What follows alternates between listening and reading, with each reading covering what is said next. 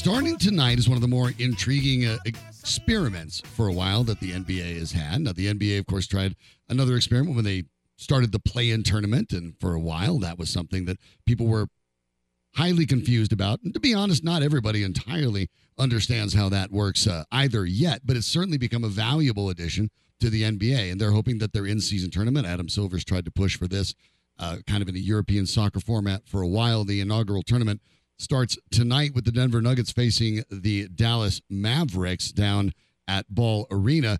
It's an interesting setup. Obviously, the league is not totally committed to it because the name of the tournament is in season tournament and the name of the trophy is NBA Cup.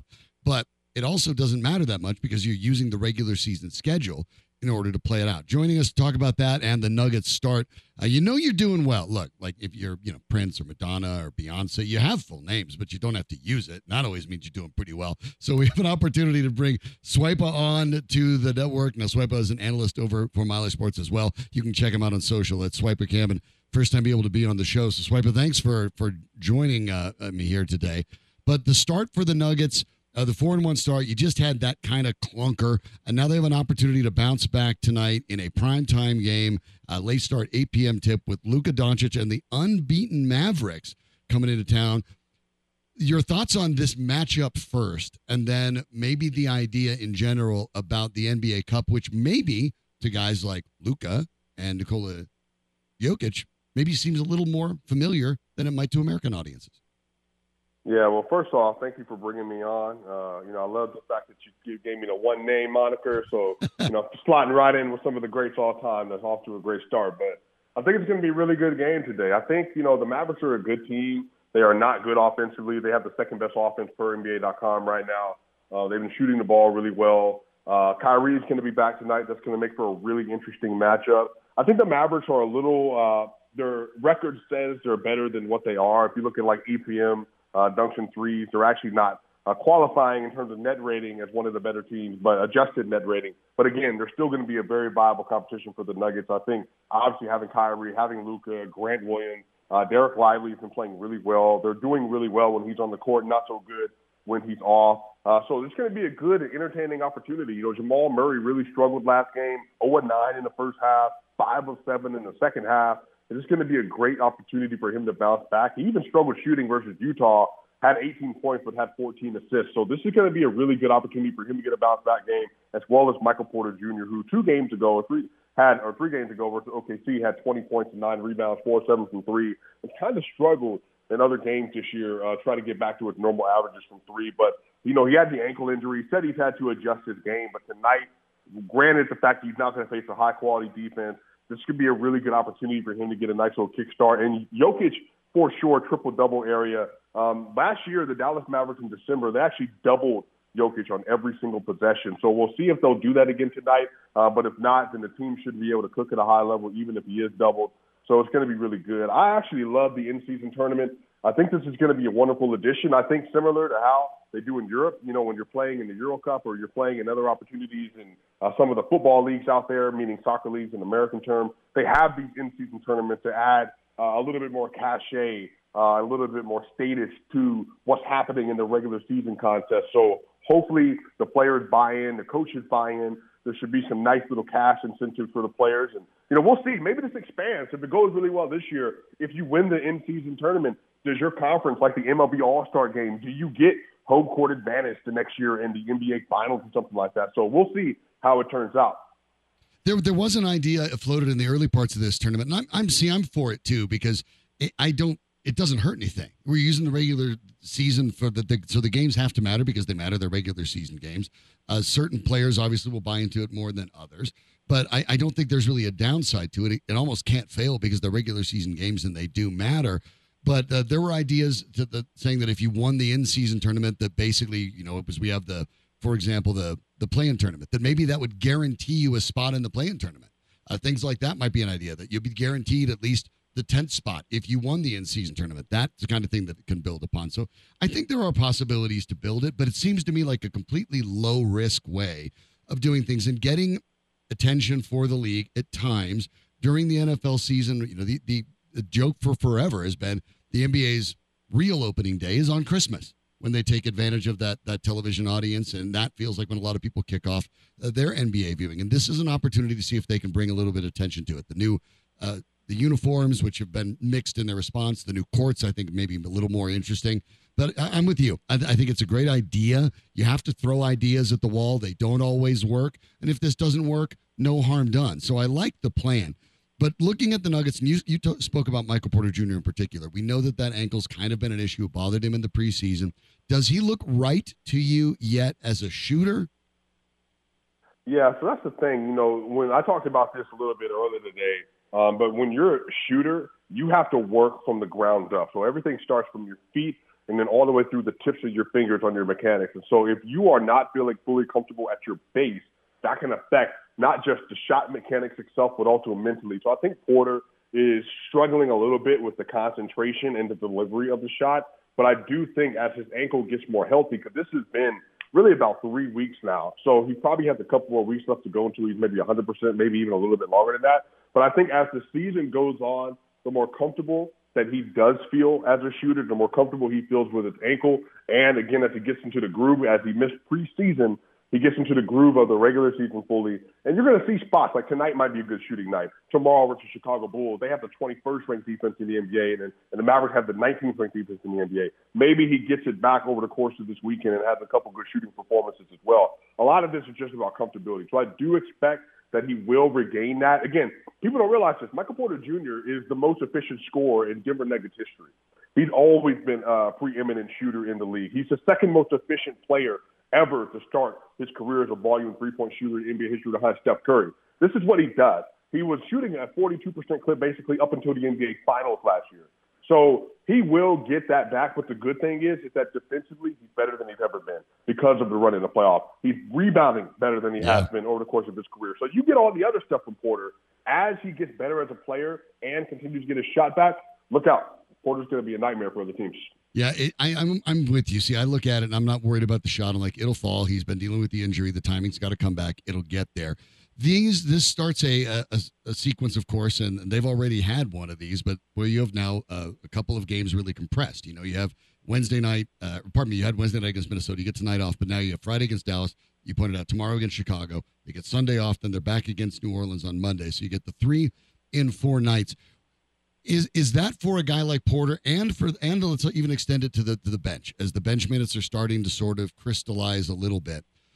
Does that compressed schedule help or hurt that process? Yeah, that's tough. You know, it really just depends on pain management. But you know, when you're again, uh, this is they got four games in six nights. You know, three and four at times. Like this is a lot of basketball to play. And again, it's early season, so you're still getting your win back as well. So I don't think it's going to necessarily hurt it unless you were to get hurt again. But obviously, you know, we were all hoping that doesn't happen. But I think this is just more so about maintenance, making sure you're doing a lot of icing, a lot of recovery. You're getting into like, you know, the contrast system where you're heating it and icing it. So a lot of this is just making sure that during the game you're taking care of it. And then also, you know, after the game that you're like Jokic and you're going and you're making sure you're seeing the trainer afterwards. Tomorrow when you're getting ready to take your flight or, or whatever else, or when they get ready to take your flight going into, into Monday, making sure you're icing it and stuff there. So everything is about maintenance in the NBA, similar to the NFL. It's just everything you do in between games help you to get ready and to stay ready for the upcoming game the next week. Yeah, fortunately, at least that they start a string in which these four are all at home, which is yeah. advantageous. Uh, the let, us go back to the bench. Some of the, the younger guys now. We know that Reggie Jackson, uh, not a younger guy, and he's been off to a really really good start.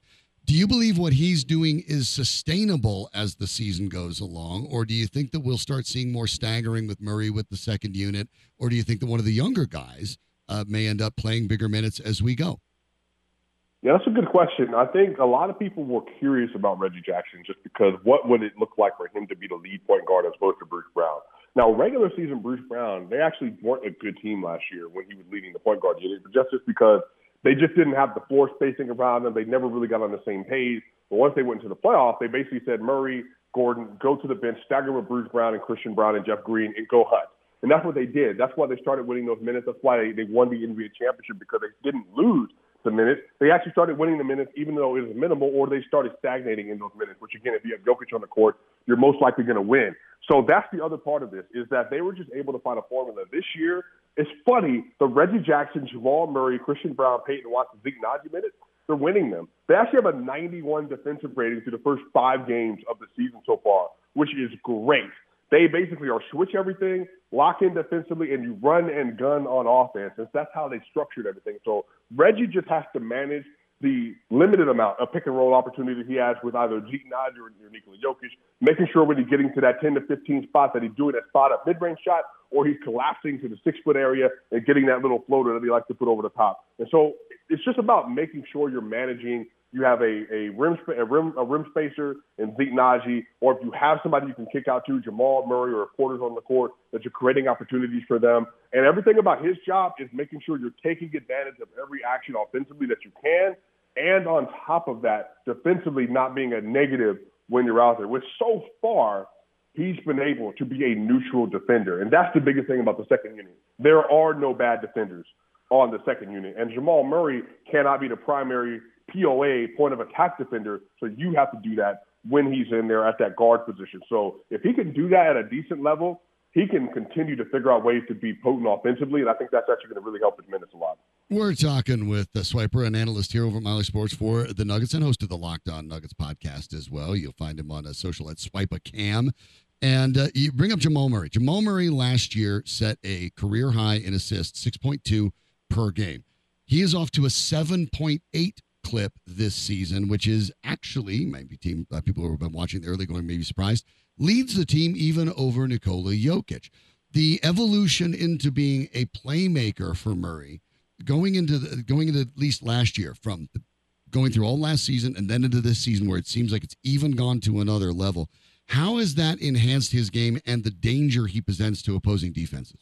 Uh, now you're getting in a little of my ideology. I think playmaking is the most important thing in basketball. I, I don't think you look at Jamal Murray, look at Magic Johnson, you look at the players that have been uh, celebrated uh, in the NBA Finals. You know, you got Michael Jordan. There's four players ever that have averaged 10 assists a game in the NBA Finals. It's Michael Jordan, Magic Johnson, and Jamal Murray is another one of those players. Like that just doesn't happen. And then freaking, you know, like people like LeBron James, like it just doesn't happen.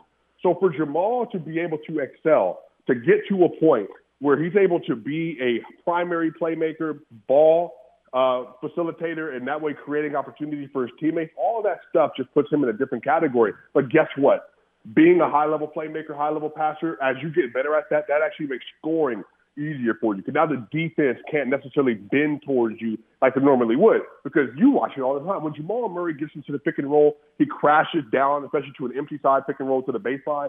He's able to kick the ball out to Jokic or to Zeke Nnaji on that little flare. And you know that if you get Jokic back there, well, that's a 40 plus percent three point shooter, especially in the playoff setting. So when you're able to create advantages as a passer, or you're able to find Michael Porter Jr. in the corner on a nice one-handed pass like he did versus the Phoenix Suns or, or KCP, or you're able to find Aaron Gordon in the darker spot like he did versus Memphis this year in the clutch time situation. You do that stuff at a high enough level, then you get to the mid range, you can cook. Now we got to sag off. You get to the three point line, step back, and then you can create space that you couldn't create because of the passing angles you're able to create as well. So Jamal Murray has just become more intelligent. He's 26 years old, missed two playoff runs because of an ACL injury, but because he went through an NBA Finals run, and you played versus the toughest defenses that the NBA could throw at you, and yet you still average over seven assists a game and 10 assists in the NBA Finals. All that stuff makes you that much better, and I think he's going to continue to get even better. And guess what? I would actually dare, to say Jamal Murray could average over seven and a half assists this year, close to eight, because that's something that not a lot of players they can do. But Jamal Murray, as a secondary ball handler, secondary creator for the Denver Nuggets to do that, man, that just puts them in a completely different tier as a team. Yeah, and I, I think it's not out of the realm of possibility. I understand how, how good Nikola Jokic is that Jamal Murray this year might actually be able to hold that and lead the team in assists because it changes the way that they approach in the angles and spacing. Another great playmaker in his day, Jason Kidd, not making the trip to Denver, uh, non COVID illness. He will not be coaching tonight. Sean Sweeney will take over for him. If you were Sean Sweeney, put us in the other side how do you try to attack the Denver Nuggets? Oh gosh, well, you know what? They were out of rhythm versus the Minnesota Timberwolves. Let's see if we can see them out of rhythm. Yeah, uh, yeah, yeah, yeah. Like trying to hope they're all off that day doesn't count. right, exactly. You know, so I think some of this is I might do what they did last year. What happens if we double Joker every single possession like we did last December? I want to see if they know how to respond to that kind of pressure. Because teams typically don't do that because they're more afraid of Joker as a passer than a scorer, which is hilarious because he might be the best scorer in the NBA. So I think a lot of this comes down to if they want to see if this team is still rattled from Wednesday, then they can create opportunities to see if they can hit their shots, make their shots, swing to Michael Porter Jr., swing to Aaron Gordon, Jamal, KCP, Peyton Watson, Christian Braun, Reggie Jackson, all these players. I would want to see if I can test the others on the roster and see if you can keep Joker at that 17 to 21 game points and see if he can get 15 assists. But the only way he gets to 15 assists if if they find the cutters and you don't clog the paint, or if you don't rotate well enough on that first pass in the outlet from the post area, or if you don't guard the DHO correctly. And I would want to see at least in the first quarter if the Nuggets are able to capitalize on that. Now, if they are, then you're cooked. Now they got 40 points in the first quarter. But if they don't, maybe you hold them to 25 points or something like that in the first. So I would test that and see if I can get that done. It feels the other way to maybe have success against the Nuggets. We saw it a little bit to get Jokic out of rhythm. It's hard to do. But one of the things you almost have to do, and we saw it with, with the Timberwolves were able to do it before because they have a guy playing in the middle at least when they want to, and they can put uh, Gobert kind of let him float. You have a guy in Karl-Anthony Towns who can score.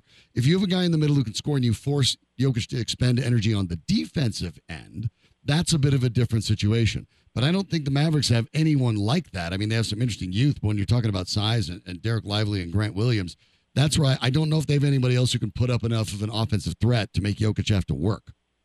No, but the thing about Luka is is Luka is a very good uh, at finding the vertical spacer. And, and Dereck Lively is the definition of a vertical spacer. So I think the thing is, is that if they're in a position where they're getting the pick and roll opportunities, and you know how the Nuggets play defense, they have a their weak side rotation means everything. So if Jokic is playing at the level versus Luka, that means that Michael Porter or KCP or Jamal, whoever's on the other side, they have to immediately then crash and find the cutter uh, the diver, which is going to be Dereck Lively in this situation, and try to keep him from getting a wide open alley oop feed at the basket. But Luka is very good at holding, holding, holding, basically making you think he's going to throw to that corner, and then as soon as you feel like he's about to let the ball go, he still sends it to Lively because by that point you jumped out to the corner because you're just like, no way is he going to try to get this ball in this paint? But he does it at a really high level. So I think limiting opportunities for Dereck to be a finisher is going to help them a lot because you don't want to give them the most efficient shot in basketball, which is a dunk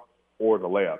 So I think it's going to be really key when they're playing at the level, having really crisp rotation, playing very sound defensively, and then Kyrie Irving, another really great isolation player and pick and roll player, making sure you're mitigating a lot of the stuff that they are doing on that side of the ball and trying to make them be scored from the mid-range area out as much as possible because Luka Doncic, and everybody knows, is very good at getting to the rim and creating free throw opportunities. So you want to try to limit all that as much as you can. I don't know if the NBA in season tournament's going to work, but it does tip off tonight, and you can't do much better than the Mavericks at the Nuggets. The Mavs, the last unbeaten team in the Western Conference. The Nuggets, the defending champ. Luka and Jokic, arguably two of the three, maybe even two of the two best players in the NBA today, going at each other. ESPN, the tip at 8 p.m. Really looking forward to it. I'm sure you are too. I hope this isn't the last time we get to do this. Love to catch up and do this a couple more times as the season rolls along. Yeah, absolutely. It's been great talking to you. All right. Thanks so much, Swipa. Appreciate it. Make sure you give him a follow on social at Swipa Cam. Of course, is host of podcast, host of Locked On Nuggets. And you can catch him, Ryan Blackburn. We have him on as well a lot. Uh, they do together weekends with Swipa. So it's a lot of fun uh, getting his input as well. Delighted about the coverage that we put together at Mile High Sports. Uh, great, great stuff from a lot of different angles and a lot of different perspectives. A Swipa, a big part of that. So appreciate having a chance to talk to him today. The scene this weekend is just bonkers. I mean, it feels like we've talked about everything. The Broncos are off. Thank goodness, because there's there's only so many hours in the day you could watch stuff. Well, tomorrow, all three of the major college football programs will be in action. All three will be on national television, and none of the three will overlap. How about that? Opportunity to talk about it uh, next, and we'll give a chance to. By the way, and I, I said all of them will be on tomorrow. My mistake. Not all of them will be on tomorrow. Not all of them. One of them as a matter of fact, will be on much sooner than that. The uh, border war up between Colorado State and Wyoming is tonight in about, oh, 40 minutes. So we'll break down the local college football scene around here next on Mile High Sports. shoulders. Boy, back in the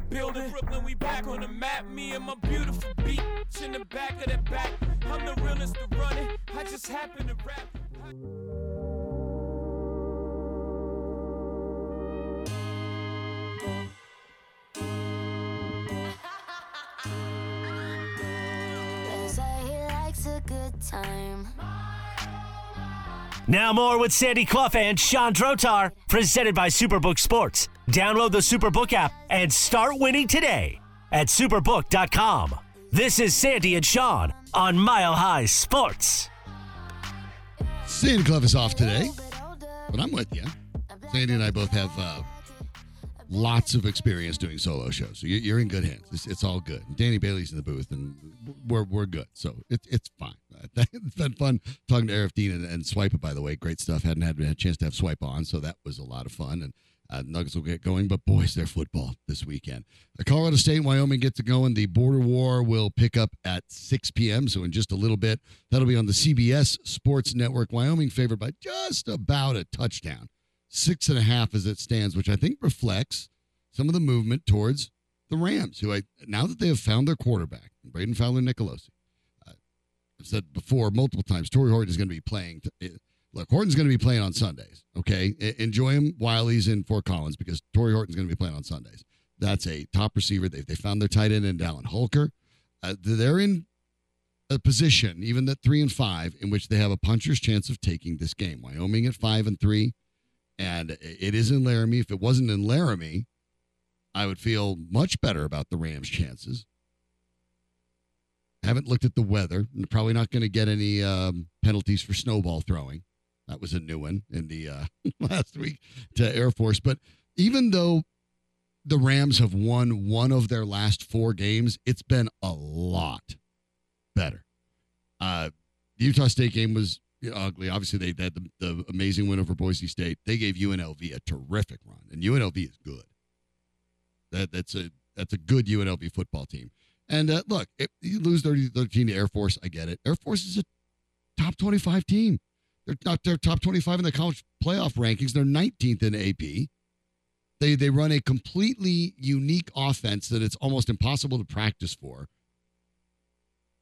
They've played really well, and it feels like from what I've seen from the Rams, they're really on the right track. I like what Jay Norvell's doing. I like him as a coach. I think that his offense is going to play well at altitude.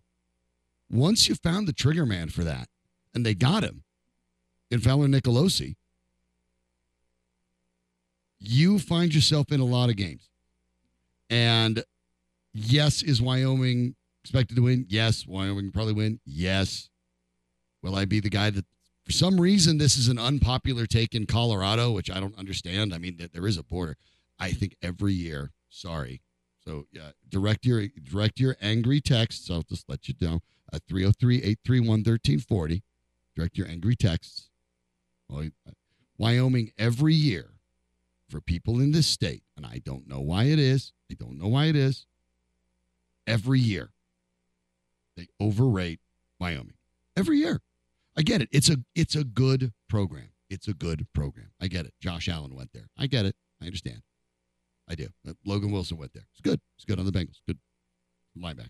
Not knocking Wyoming, but it it, it kind of strikes me when when people around here talk about it. It's if Wyoming's this constant top twenty five program.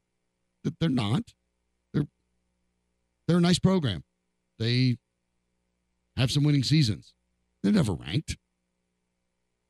They're they're they're fine. They're two and two in the Mountain West. They're five and three overall. I'm not really sure why locally people look at it and go, "Oh yeah, that, that Wyoming program is just a, they're they're fine. They're fine." The difference between Wyoming and CSU is not that much, and I'm looking forward to this game. I'm glad it's getting national coverage. I think it's going to be closer than a lot of people suspect.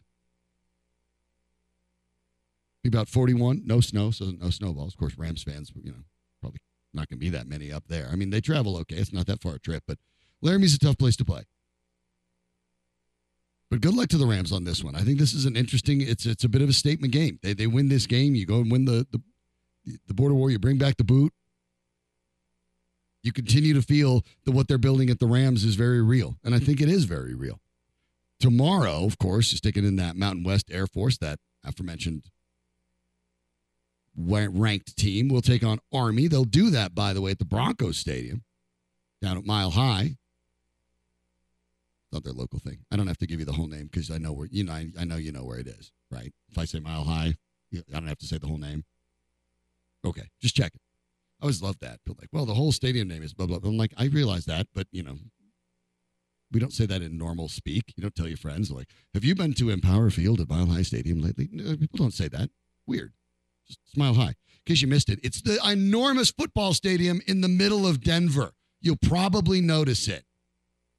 That one. They're playing in that one. So you'll get a much bigger crowd. That also on CBS Sports Network at 12:30 p.m. tomorrow. Air Force is expected to romp as they should. Army's 2 and 6, Air Force 8 0 has uh statistically according to the folks at ESPN the best chance of finishing the season unbeaten of any of the remaining unbeaten teams. And that's of course because the unbeaten teams at the very top of the rankings, some of them have to play each other and, have very tough conference games. But Air Force has a chance to really run the table. They're favored by 17 and a half, by the way. Uh, that's expected to be uh, an easy game, but keep an eye out for Air Force when you're looking at the the performance there. It's not necessarily the the win because I fully expect them to beat Army and uh, Navy. By the way, will be down a mile high next year as well as they continue to build this up. What I mean, it's a great. I love the idea of having this. Never, Danny, you're going to that game. You're going to be there.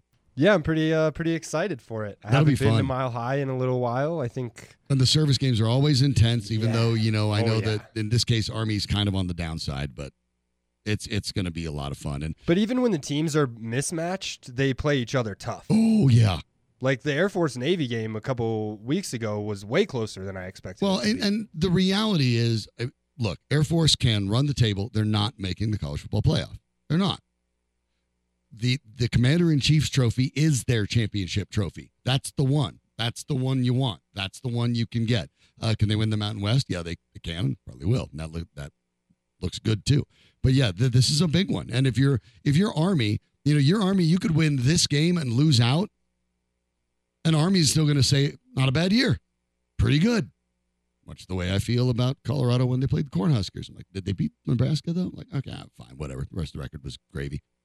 I keep an eye on Zach Larrier, though, who's been playing with a bit of an injury. Uh, that's the part I'm interested about. See how he looks, and make sure that he's uh, rounding into form. The health looks good because obviously critical to the rest of their schedule going forward. With that will be uh, a lot of fun. The Army and Air Force game, also national, and then the the nightcap, as we talked about at the beginning of the show, and the uh, soon to be consigned to the dustbin of history Pac-12. The schedule continues to roll along with one of the teams is still looking for a landing spot.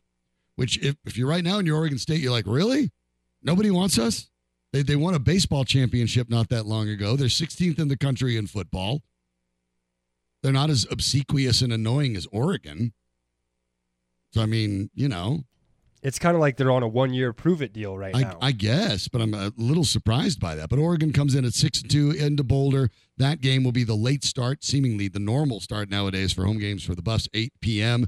Uh, on ESPN. I know Deion doesn't love it all that much, but then again, national audience is national audience, and the Buffs have proven they can they can pull that down. Uh, the problem is Oregon State is not only better than the Buffs, but where they're better happens to hit the Buffs really where they're not. And that is the Oregon State rushing offense. That offensive line of Oregon State has to be one of the top three or four in the country. The Buffs defensive line uh, did a very nice job against UCLA. Great job against UCLA. Back, I would say that's as good as they could do, quite frankly, against a UCLA team that runs pretty well. Two very good runners and, and even a, quarterbacks that run, but it's not this Oregon State team this Oregon State team can just ground guys into pace. And they're upset because they lost a game to Arizona last week that they don't believe they should have lost. So this one is going to be a very, very, very tough pull for the Buffaloes already. And uh, it's a team that has 16 rushing touchdowns on the year already. They grind it out. Their top two rushers in attempts have 6.4 and 5.6 yards per carry averages by themselves. And that does not count Uiagalelei, their quarterback, who leads the team in rushing touchdowns with five. And he's thrown for 17 with only four interceptions. Here's the part that's amazing, especially when you compare it to the Buffs and Shedeur Sanders. Uiagalelei has been sacked seven times. Seven total. That's a game for Shedeur. That. That's got to get fixed. And that's a major problem. So it really is tough to figure out how this is going to work. The pass rush for, for Oregon State is good, not great, but the problem is the offensive line for the Buffs is is bad. And we will find out. We talked about it earlier in the program. If you missed it, Pat Shurmur, yeah, that Pat Shurmur, is now going to be calling the plays, promoted to co offensive coordinator with Sean Lewis. In reality, kind of demoting Sean Lewis. If you're the only offensive coordinator and then you become co, you got demoted. I know what it says on it. Maybe your paycheck didn't get adjusted, but you got demoted. Uh, so Sean Lewis is essentially the quarterback's coach. Pat Shurmur is now offensive coordinator. He's going to be calling the plays tomorrow night.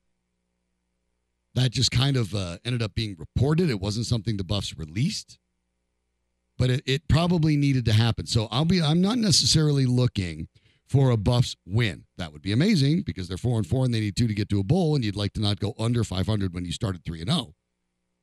But what I am looking for is more creativity in the offense, ways to get the ball out faster, ways to make sure that Shedeur Sanders does not have to sit in a pocket and just get clobbered because at this rate, he will not finish the season. He already had to play hurt against UCLA, another of these four, five, six sacks a game type of things. And by the way, the Buffs are averaging surrendering five a game, averaging five. Uiagalelei's had seven all year. That's not sustainable. I mean, you talk about like a draw play. I get it. Not not sexy, right? But what's the point of a draw play? Point of a draw play is to let the defensive line get forward and then they've basically outrun the play before. Well, the Buffs do that anyway without designing the play. Why not lean into it? You have to run the ball more, work on some of those delays, work on some of those draw plays, work on screens, get other guys crossing. Get Travis Hunter, get Omarion Miller, get Xavier Weaver in the middle of the field, not just on the sideline. The offense has become far too predictable. Over the, the season, at the beginning of the season, Sanders' athleticism and Hunter and the, the, the array of wide receivers they can throw at them, that was able to get it done. But now everyone knows what they're doing. And much like what the Broncos did to Kansas City, where they were basically saying, We're not going to let you throw the deep ball, get it done in the middle of the field. That's what teams are doing to the Buffs, but the Buffs don't adjust. The Chiefs got beat by the Broncos by it. If you think that's going to work again on the Chiefs, I got a surprise for you. Probably won't because Andy Reid adjusts. He looks at how teams are playing and he looks at what he, his team is capable of and he adjusts. Pat Shurmur is going to have to do that. He does have the experience. The track record is questionable. But I don't think it was possible to have Lewis continue running the plays. You're going to end up with important players on your team getting hurt. You have to do it. So uh, uh, good on Deion Sanders for making the move. I don't know how well it'll work out, but it had to happen. Well, we talked a little bit, uh, at least the fact that the NBA tournament is happening with our friend Swipe, but, but we didn't really get into how it works. Um, that's only partially because I didn't entirely know. But I'm going to continue to look it up over the break, and then hopefully I'll be able to find it out for you. We'll talk about it next on Mile High Sports.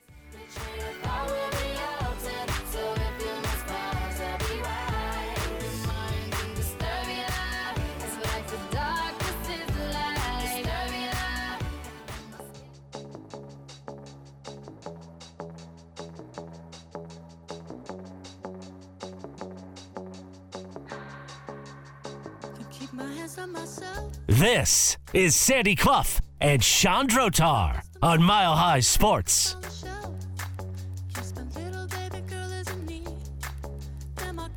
Welcome back on a Friday. Of course, the Denver Broncos on a bye. They will be back next Monday to take on the Buffalo Bills in Buffalo. That is, uh, if you're thinking that's not ideal, you're you're correct. But at the moment, well, see how it goes for the uh, Broncos. We'll pay attention to them as they stood pat at the trade deadline. Must feel to a certain extent that maybe they've turned things around a little bit, but uh, a lot going on sports. We talked about all, all three of the college football programs. Of course, the uh, the Border Worth Rams in Wyoming uh, start in just about 15 minutes. The uh, Avalanche have a big weekend of games. The game against Vegas, the biggest game on the NHL schedule tomorrow. I mean, there's just a ton going on. But an interesting part of it is this NBA tournament. And the Nuggets will play their first game of it tonight against the Dallas Mavericks. That tip off is at 8.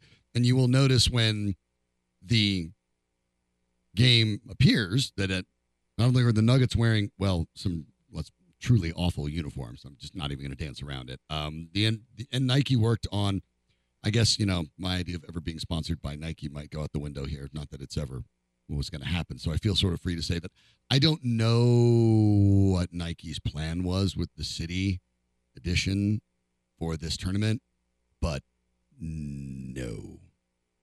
Um, the Nuggets jerseys, if you haven't seen them, are black with a navy blue sort of outline of the mountain. Sort of cool, except if you're thinking it's hard to see navy blue on black, you're right. Um, You blew it! yeah. The Norton, the numbers look in the same type style, but the player number on the front, you know, on the upper left chest, and then uh, where you might have a team name or a logo, it's just 5280 in the exact same numbers. So, yeah, when you know, I guess uh, Michael Porter Jr. gets a reach in foul. I, I and one of these refs is going to look over real quick and be like, foul on one five two eight zero free throws. I mean, I, I don't know what they're going to do. It's it's uh it's a little weird. It it's a bit of a miss, but uh, you know you can't get it all. I, I will say the floor looks kind of cool though. All the teams will have floors now. Of course, in an odd, all the floor teams' floors basically look the same, but they're just more solid color with the same design. So the, the NBA Adam Silver's wanted to do this for a while. He's looked how in-season tournaments work in soccer and in-season cups, and they're a big deal. Now, the truth is, in most of European soccer, those are sort of separate games from the season. In fact, leagues off some of the leagues stop their seasons to have these cups because they cross over with other leagues and they become a big deal. The NBA's case, they're not going to do that. And what they've done, I think, in this case, wisely, is it's just a series of regular season games, but they've adjusted the schedule in how they do that. So it's it's not really as if it's making massive alterations. And, and certain there, there's some argument behind it. And Nick Nurse, the coach of the Sixers, who coached in England for uh, part of his decade in Europe, uh, said earlier this week, personally, I love it. I've been through it a lot of years over there. It's a part of every season over there, and it's interesting. Obviously, it comes from soccer, and people are more in tune with it. The players are in tune with it, what's going on and why you're doing it. So I love it from that standpoint. But I think the other standpoint is you're getting down to one level knockouts, and I think that will be amazing to watch once it gets there. The the interest level, I don't know, but it's not going to hurt anything because you don't really do much. The NBA obviously is not confident in it because the the name of the tournament is in season tournament. Not joking. That's the name. The NBA in season tournament. The trophy is the NBA Cup. The NBA, if you've like every sports league ever, will be happy to sponsor anything and everything that can be sponsored. Okay, you've probably gone to a game and the uh, the rally towel is entirely covered in some corporate logo, and yet there is no sponsor for the NBA in season tournament or the cup. So obviously there are some questions. Funny thing is, I, it, sounds like I'm ripping it. I'm really not. I'm sort of for it. I don't think it's hurting anything, and I'm curious. I think it's all upside and no downside. I just don't really know how it shakes out. And what they did is they they put these teams in. I love a you, you can't call what everyone we say, you know, pools in like World Cup and everything because uh, no, it's it's pots. Now then this is group, but what they did is they separated their, their teams in the conference. I'll see if I can explain this the easiest way possible. All 15 teams in each of the conferences were separated into five pots. Those pots were based on their standings. So, in other words, if you were in pot one, you finished one through three in the regular season record. Teams four through six went into pot two, seven through nine in pot three. You get it, right? So, basically, in your five team group, you have one really good team, one team that was kind of good, one team in the middle, one team that was sort of bad, and one bad team. The Nuggets are in West Group B, which is themselves, of course, joined by the Clippers, the Pelicans, the Mavericks, who they play tonight, and the Rockets. So you will play these and they count as regular season games. But at a certain point, they will also be knockout games as teams continue to win. And so they will get to a spot where when the championship comes across, that team would play an 83rd game that does not count as part of the regular season. Each player on the winning team gets half a million dollars. The runner-ups get 200,000. If you make it to the semis uh, and lose, you get 100,000. Losing in the quarterfinals, you get 50,000. Um, that number probably just maybe rookies care or it's not it's probably not enough to make a difference. There is an MVP award for the tournament. Okay. Uh, it has no impact on the playoffs or anything whatsoever. It's just a regular season award. So I'm not a I'm not opposed to it. I'm not I don't think it's bad. Um, the first time everyone brought up, you know, the play-in tournament, it sounded like, well, why would you want to do that? Well, it turns out play-in tournament adds some pretty cool drama and it incentivizes teams to compete longer in the regular season for two reasons. One, if you're not a good team, and you, you would normally be like, ah, it's not the playoffs this year, you can push and get into the play-in tournament, and maybe you can get a surprise. If you're a good team, believe you have a chance, you're playing hard to avoid the play in tournament. So that affects the regular season and it does affect the load management. It does affect late games for in end to make it better for the viewers because the viewers are going to get the stars playing games most of the time in the important positions. More important games mean stars play more. That's what the play-in tournament has done.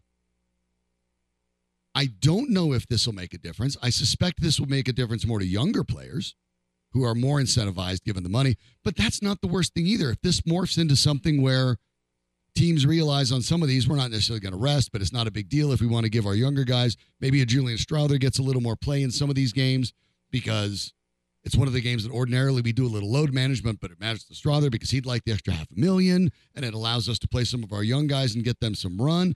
You know, we don't know what form it, it, it can take, but there's no downside to it because it's just the irregular season schedule being arranged differently.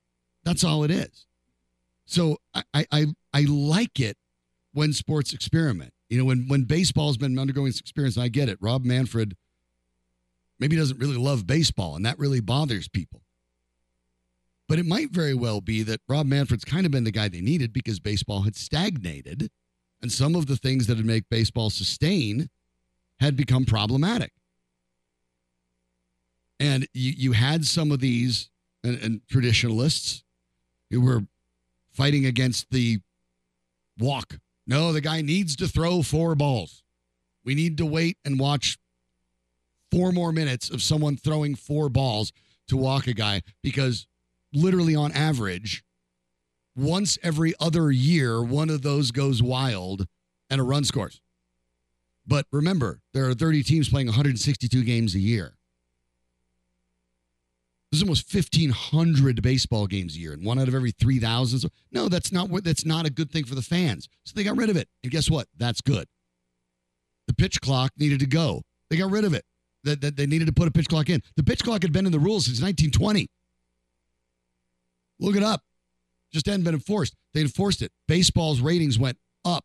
Baseball's viewership. How about this? The in stadium viewership for baseball the average age went down. I don't know the last time that's happened in baseball. That rarely happens in sports, period. Innovate, create. We have a culture that has a different attention span. And yes, some of it has to be manufactured. And yes, this tournament's manufactured, but that's all right. That's all right. Just because something's different doesn't mean it's bad. Just because something isn't the most important thing in the world doesn't mean that it doesn't have value. So I'm all for it, even if it's a little weird.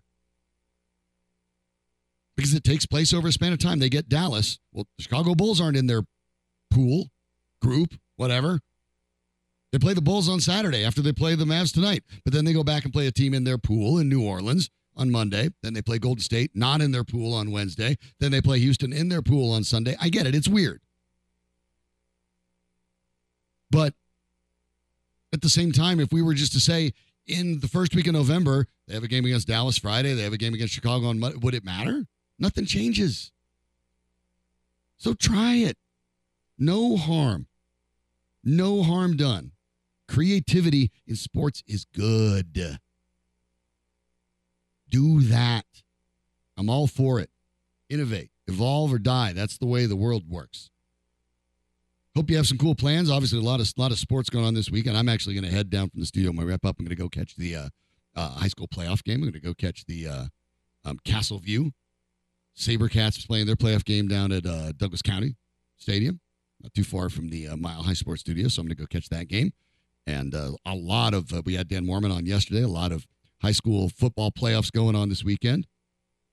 Then of course we got football tomorrow. Danny's going to double dip. Danny's going to do Air Force Army and then go right up to Boulder for Buffs Oregon State. I'll be there for Buffs Oregon State as well. And then uh, no Broncos game to watch on Sunday. Sort of weird. So we uh, just get to enjoy NFL football. yeah, NFL football with you know low stress. Get the honeydew list done. This is the good week. You know, get caught up on that, right? So then next week, of course, next Sunday you'll have to do it again because the Broncos don't play till Monday. But anyway, a good opportunity to invest in that. Uh, it's a good relationship skills thing. You know, just spend a little time on it. Be good. But have a uh, happy, healthy, safe weekend. Sandy will be back on Monday as well. Had a great time talking with you today. Fun. It's been a while since I've been uh, uh, flying solo here. It's kind of uh, fun to stretch those wings a little bit. So uh, Sandy gets a little longer vacation, a little three day weekend, and I got a little time to spend with you. Thanks to Aarif Deen joining us. Follow Aarif on social. Run right, run, pardon me, run right. Aarif, A A R I F for everything on the Avalanche, and of course, Swipa Swipe a Cam on social for the Nuggets. You can catch him with Ryan Blackburn, of course, who we have here, host of the Pickaxe and Roll podcast. Weekends with Swipa. Sure, the one's coming up next. If you missed any part of this program, you want that primer on the playoffs, you can get it, even though you missed Dan Mohrmann yesterday from Colorado Preps. That's easy. Go to milehighsports.com or get the Mile High Sports app, and you can listen to any of the shows that you missed at your convenience, at your fingertips. Piece of cake. You can even tell your smart speaker, cast it to your Bluetooth speaker or whatever, because that's what you do on weekends. Whatever you're doing, have a great time. Danny Bailey in the booth making everything work. Thanks to Danny. As always, I literally don't even know how the phones work here. So without Danny, nothing happens. Like literally, I don't. They don't always work, but we try our hardest. Oh, okay. Do, do you have to hit like nine to go out, like a hotel or something? No, No? no, Okay. nothing too crazy. yeah, I didn't. like I didn't. Yeah, I, I don't. I've literally never used it. I don't even know. I, you know, I yeah. The show doesn't happen without Danny. Put it that way for sure. And it doesn't happen without you. So however you listen to it, thank you so much. We hope to have you back on Monday. Uh, I missed any part of it, as you said, milehighsports.com or the app. Sandy will be back as well. So have a safe, happy, healthy weekend because we want to catch you back on Monday for Danny Bailey and for Sandy Clough, even though he's not here. I'm Sean Drotar. Have a great weekend, but you don't have to leave. You can keep it right here on Mile High Sports. Ladies and gentlemen, the weekend.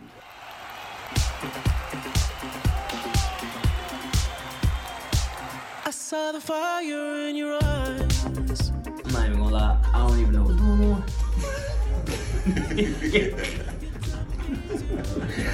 I don't even know what's going on. I, I don't even know how it works. I, I don't know anything, honestly. I'm just looking at the schedule. and I see on the schedule, say like a trophy next to one of the games. I'm like, I feel like the trophy's supposed to be in you know, July, but why is trophy? I don't know what's going on. I'm not gonna lie. All I know is I'm trying, just trying to win the games. That's all. Well, if you win enough of the games and you make the final and win, that's an extra five hundred thousand dollars for you. Does that motivate you? Yeah, for sure, for sure. Anything you know like that, for sure. But I, most, most importantly, just trying to rack up some wins.